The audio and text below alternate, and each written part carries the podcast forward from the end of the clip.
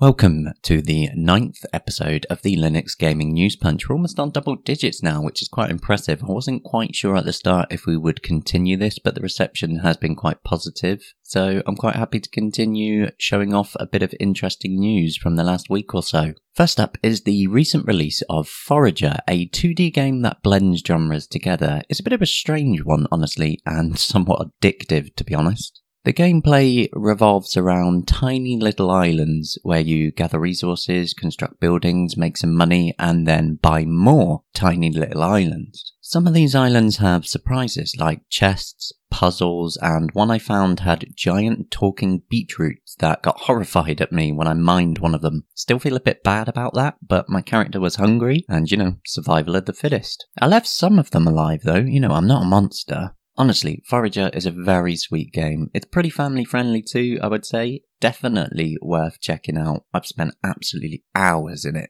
Next up is a game called You Died But a Necromancer Revived You. It's another recent release and wow is that name a mouthful to say. It's a long name for a simple game in this case, but it's one where you shouldn't let the simple idea fool you. It's a little top-down game with really small contained levels, each of them requiring you to get from the start to the end simply by running across platforms. However, there's all sorts of traps waiting for you and if you take too long the path behind you sort of explodes away into spikes. One one false move and you'll fall to your doom or run into a trap. It is actually great fun though. It can be played locally with up to three other people as well. I've actually found You Died But a Necromancer Revived You to be quite difficult because I get distracted really easily and I've run into traps constantly. But it's a good little game, worth checking out. Moving on, just recently Valve updated Steam Play two times. The older 3.16 series got a few minor fixes, but the real juicy stuff came with the 4.2 series, which is the newer series that they're putting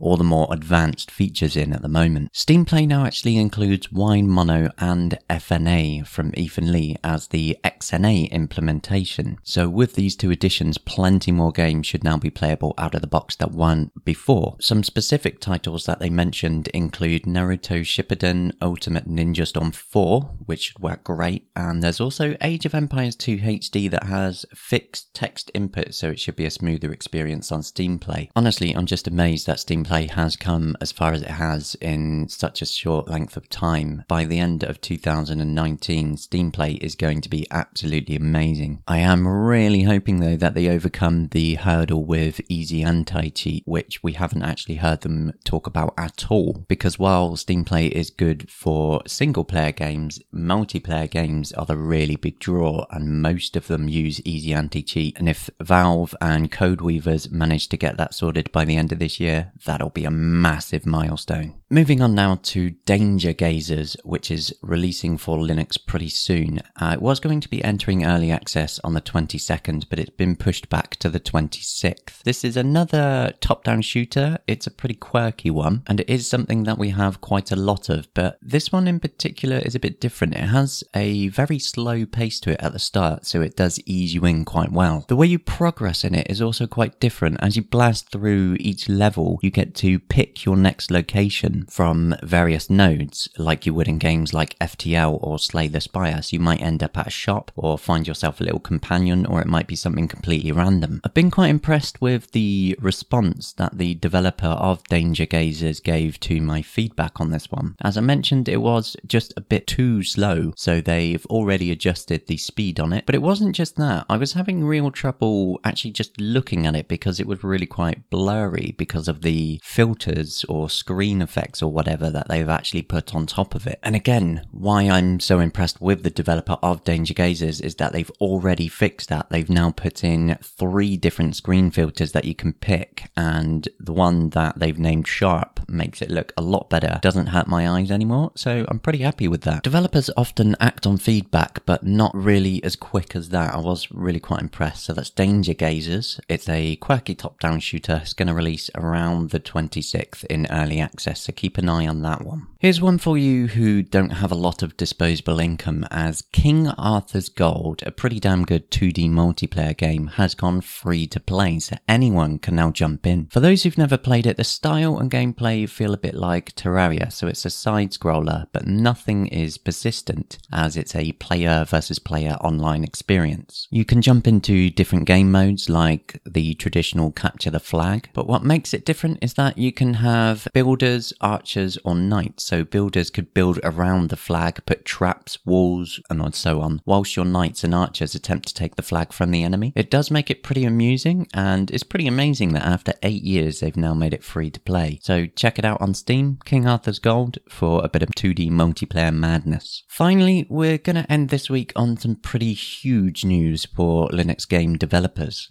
as the Unity game engine team have announced that with Unity 2019.1, the Unity editor for Linux is finally leaving experimental mode and it's going into preview. What they're basically saying is that their aim is to have a fully supported Linux version of the Unity editor by the end of this year. That is awesome, since Unity is used for all sorts of things from games to films, and being able to do all of that on Linux is going to be pretty sweet. That's all for this week. Thanks for joining me once again again. If you want the most up to date Linux gaming news, as always, do hop on over to gamingonlinux.com. I will see you soon. Goodbye for now.